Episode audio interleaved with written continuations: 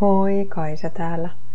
Tänään mä pohdiskelen sitä, mikä merkitys eri vuoden ajoilla on. Mun mielestä ne, tai mulle kaikki vuoden ajat on tärkeitä ja mä tykkään niistä kaikista. Ja mä mietin, että miksi. Keväällä luonto herää kuin uuteen aamuun ja on mahdollisuus aloittaa alusta. Kevät tuntuu karhealta poskianteloissa, tuoksuu kasvavalta ruoholta – tuomenkukilta, aluilta. Kevät näyttää ensin ruskealta, sitten yhtäkkiä vihreältä, kuulostaa kiihkeältä linnunlaululta, iloiselta naurulta. Kesällä täysi-ikäinen luonto kukoistaa ja tarjoaa mahdollisuuden oppia ja kypsyä. Kesä tuntuu lämpimältä tai välillä polttavalta tai läpimärältä. Kesä tuoksuu hihattomilta vaatteilta – perunapellolta, nihkeeltä varpaan väleiltä ja vuotavalta teltalta. Kesä näyttää värikkäiltä juhlilta, valoisilta öiltä, ruskealta iholta ja kuulostaa korkojen kopinalta, haavan suhinalta, veden kohinalta. Syksyllä kuoleman läsnäolo saa tuntemaan olevansa enemmän elossa.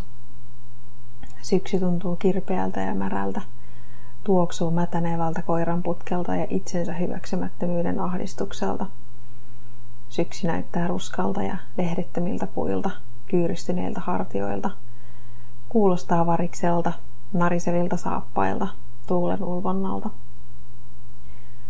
Talvella toivutaan kuoleman aiheuttamasta surusta ja levätään, nautitaan pimeydestä. Talvi tuntuu polttelulta poskipäissä, tuoksuu lumiukoilta – väriltä villasukilta, tähdiltä, palavalta puulta. Talvi näyttää parhaimmillaan ja pahimmillaan sokaisevan kirkkaalta ja pilkkopimeältä. Talvi kuulostaa jalkojen narskunnalta pakkaslomessa, vaatteiden kahinalta eteisessä.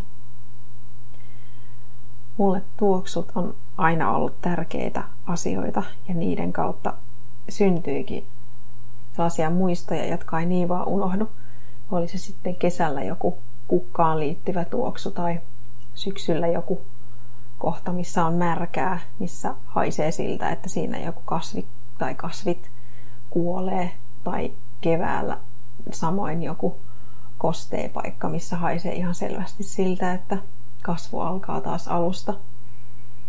Ja yksi lapsuuden voimakkaimmista muistoista on vuoden vaihteesta se, kun kaverin kanssa makoiltiin pihalla viltin päällä ja katsottiin ylös sinne tähti taivaalle, jossa siis kirkas taivas, ei pilviä. Ja muistan, että yritettiin nähdä tähdenlentoja silloin, mutta nähtiinkin vaan, vaan tähtikuvioita. Kiitos kun kuuntelit ja toivottavasti sait tästä jotain oivalluksia.